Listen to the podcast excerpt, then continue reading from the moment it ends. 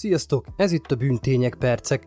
Rövid bűnügyi történetek és hírek a nagyvilágból egy csésze kávé mellé.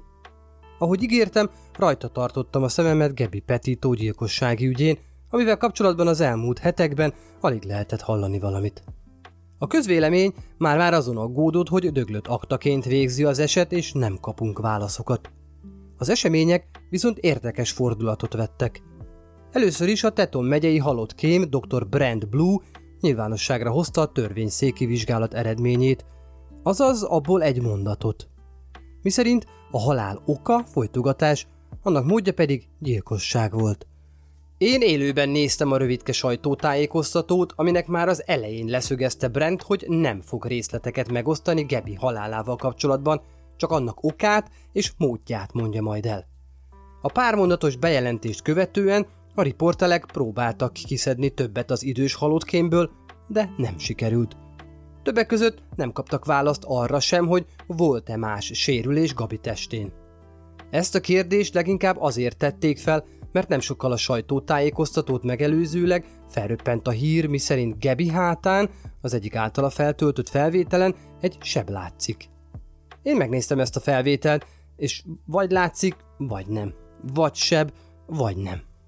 Annyi biztos, hogy a lány teste három héten keresztül ki volt téve a természet és a vadvilág viszontagságainak, ami annak állapotára erősen kihatott. A Teton megyeiek viszont nagyon alapos vizsgálatot végeztek rajta, válaszolt a Dr. Bru arra a kérdésre, hogy vajon miért tartott ilyen sokáig Gebi szemléje. Ezen felül az ügy nem hozott túl sok történést egészen tegnapig. Tegnap ugyanis Brian Laundry szülei akcióba lendültek. Meg kell, hogy mondjam, az internet népe nem bánik valami szépen a családdal, aki éppen hogy belecsöppent ebbe a gyilkossági ügybe. Ártatlanul és aggódva keresi, várja elvesztett fiúkat. Nem, ez nem így van. Emlékezzünk csak, hogy ez a család, miután kisfiúk visszatért jegyesen nélkül idő előtt a sátras kalandról, csak lapított. Olyannyira, hogy a Gebi tényleg aggódó szüleinek, akik hetek óta nem hallottak a lányukról és nem tudták elérni, még a telefont sem vették fel. Ezek az ártatlan szülők már ügyvéddel felfegyverkezve várták a hatóságokat, majd frissen, gyorsan vásároltak még egy lakókocsit, majd fiacskájukkal elutaztak kempingezni, ami után Brian eltűnt. Persze fogalmuk sem volt, hogy hova tűnhetett a fiú, ezért elkeseredésükben segítséget kértek a hatóságtól, hogy keressék meg a szemük fényét, aki valahol abban a lápos, mocsaras rengetegben lehet, szerintük. A keresők persze hetekre elvesztek a nehezen megközelíthető területen, amiközben Briannek bőven volt ideje eltűnni. Na, de mi is történt tegnap? Brian kétségbe esett szülei egyszer csak elindultak, hogy megkeressék a fiúkat. Már nem bírták a tétlenséget. Kocsiba ültek és elhajtottak a Mikahachi Creek Environmental Parkba, ahol egyenesen oda sétáltak egy táborhelyhez, ahol egyből meg is találták kisfiúk hátizsákját és pár cuccát, köztük annak naplóját. Úgy látszik a bajban, melléjük szegődött a szerencse. Na persze közben szóltak az FBI-nak és a helyi rendőrségnek, hogy elindultak, és hatodik érzékük azt csúgja nekik, hogy valamit találnak majd, ami a fiúkhoz kapcsolódik. Be is vette magát a szülőpár a bokrok közé, akiket két ügynök is követett. Apa Krisz egy darabig fel alá sétált, majd különvált feleségétől és a hatóság embereivel egy távolabbi területet kezdett el vizsgálni. Kisvártatva visszatért párjához, Robertához, az őt követők nélkül. A pár immár újból együtt folytatta a keresést, de már nem sokáig kellett kutakodniuk. A látnoki képességgel megáldott szülők 12 perc múlva egy fehér táskával és egyéb holmival tértek vissza, amit átadtak az addigra visszatérő ügynököknek. Ezek után hazafelé menet összefutottak pár Brian ellenes demonstrálóval, amitől elszomorodtak. Nem sokra rá mobil egységek K9-es kutyákkal érkeztek a helyszínre. Valamint egy halott kém is feltűnt, akinek a megjelenése igencsak felkavarta a helyszínen tartózkodó tudósítókat.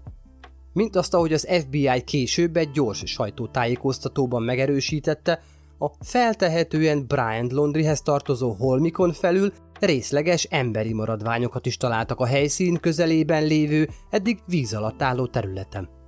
A Londri család ügyvédje pedig nyilatkozatában azt közölte, hogy a család szerint nagy eséllyel a fiú maradványait találták meg. A maradványok azonosítása és a halál okának meghatározása nem lesz könnyű feladat, hisz a hetekig víz alatt lévő testre valószínűleg a vadvilág is rájárt. Ezért csak részleges maradványokat találtak. Abban egyet értünk, hogy Brian szülei gyanúsak, még annak ellenére is, hogy a kezdetektől fogva állították, hogy fiúk valahová a kimondhatatlan nevű parkba ment kiszellőztetni a fejét.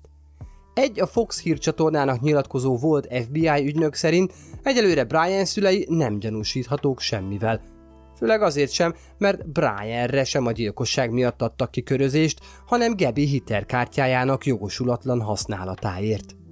De ezek ellenére szinte biztos, hogy a család valahogy kapcsolatban maradt a szökésben lévő, vagy eltűnt Briannel.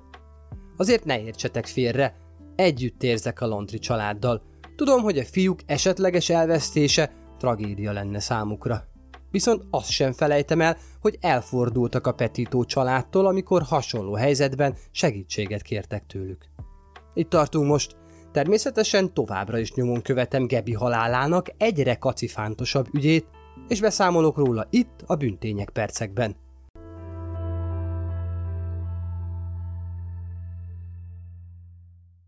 Ha más podcastekre is kíváncsi vagy, hallgassd meg a Béton műsor ajánlóját.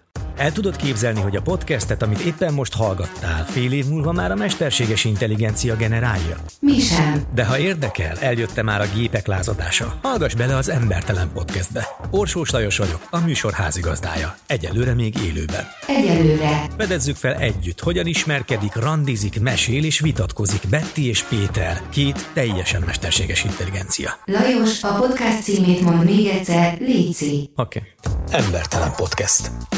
Ez a műsor a Béton közösség tagja.